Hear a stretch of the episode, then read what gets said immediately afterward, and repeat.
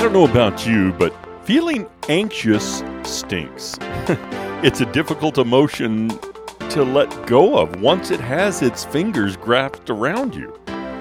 Somebody told me this week how anxious they've been lately. Let's talk about it today on Lift It Up. Hi, friends. Welcome to the daily podcast Lift It Up. It's a short encouragement meant for leaders in all walks of life. You might be a missionary or a pastor or a youth director. Maybe you're working in a business place. We're all leading somewhere. Hi, friends. I'm Pastor Rick Melican. I'm glad you've joined today. Paul wrote in Romans 12:2, "Do not conform to the pattern of this world, but be transformed by the renewing of your mind." Then you will be able to test and approve what God's will is, his good, pleasing, and perfect will. That sounds fantastic, right? This is how it works. Something challenging occurs in your life, and all of a sudden, anxious thoughts invade your mind. That's what my friend shared with me the other day. It just all of a sudden came upon them, and they couldn't shake it. Their heart started racing. They had trouble thinking clearly they were overwhelmed, and in some cases, the the stress and the anxiety would build up, and they felt like they had a panic attack. Now, at the core of anxiety is fear. It's mostly fear of losing control in an area of our lives, maybe because of circumstances or through choices by other people. My friend from the Pacific Northwest struggled with anxiety daily. They would be anxious about getting older and something bad would happen in their health, and would anybody be there to take care of them? They were so anxious that it made relationships hard because their fear of getting hurt was a real fear. However, every day she allowed the repetitive negative thoughts of no one being there to help her, it kept her mind in bondage. She believes in God and in prayer, but this nagging anxiety wouldn't go away. She worries about her siblings who have health issues and if they're going to be okay, and will it be something that impacts her too? There are so many things in our lives that we don't have control over the outcome. These are the times when knowing the character of God is essential. In today's verse, Paul tells us to no longer think or allow ourselves to be weighed down by the cares of this world. Have you been apprehended by anxiety? It is time to renew the mind.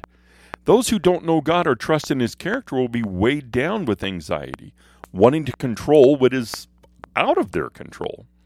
Paul tells us the remedy from this anxiety and fear is to renew our minds on God's Word. His Word reminds us of our role on this earth, what we're responsible for caring for, and what we must entrust to God, believing He has the power to handle it. Now, to be able to renew our minds, we have to have a plan. In every battle, great men and women must put together a strategic plan to win the battle. So we got to get creative in winning the battle against our anxious and negative thoughts. We have to have a time of Bible study every day. I have to have that. There are several Bible plans available. You can go through the Bible in a year or two years or every five years, or even plans designed around specific things. So the first step to know his character, and this can only happen by reading the whole Bible, because it will allow God to reveal who he is. A weapon that is strategic in winning this battle would be memorizing Scripture.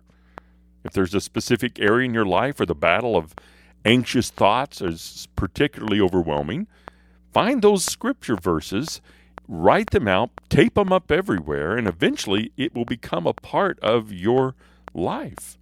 I know some people who give up on using this weapon because they feel it's too difficult to keep a habit or they're too busy. Well, don't give up.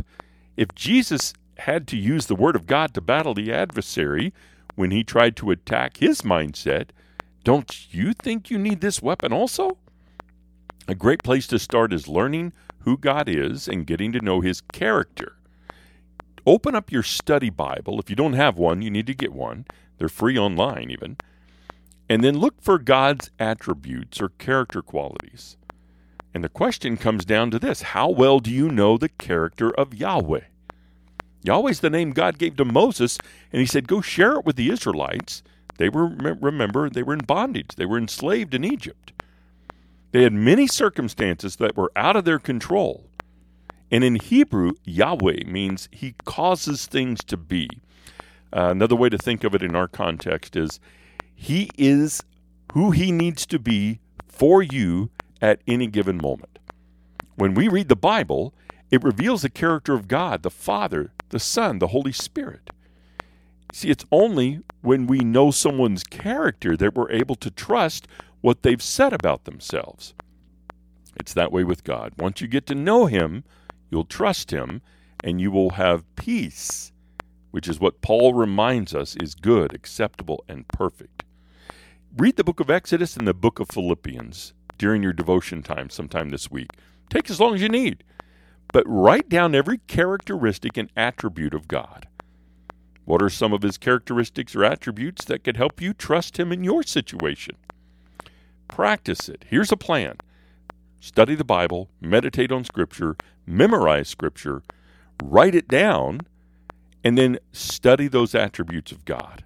Father, we thank you for giving your holy word so that we can learn who you are. Thank you that you are knowable and approachable and trustworthy. Help us to read and understand your word and allow us to know you personally. In your precious name we pray. Amen. Hey, thanks for joining me on Lifted Up. Remember to hit the like and subscribe button so you never miss an episode. Remember, life's going to give you more than you can stand. Please kneel. God bless. I'll talk to you next time on Lifted Up.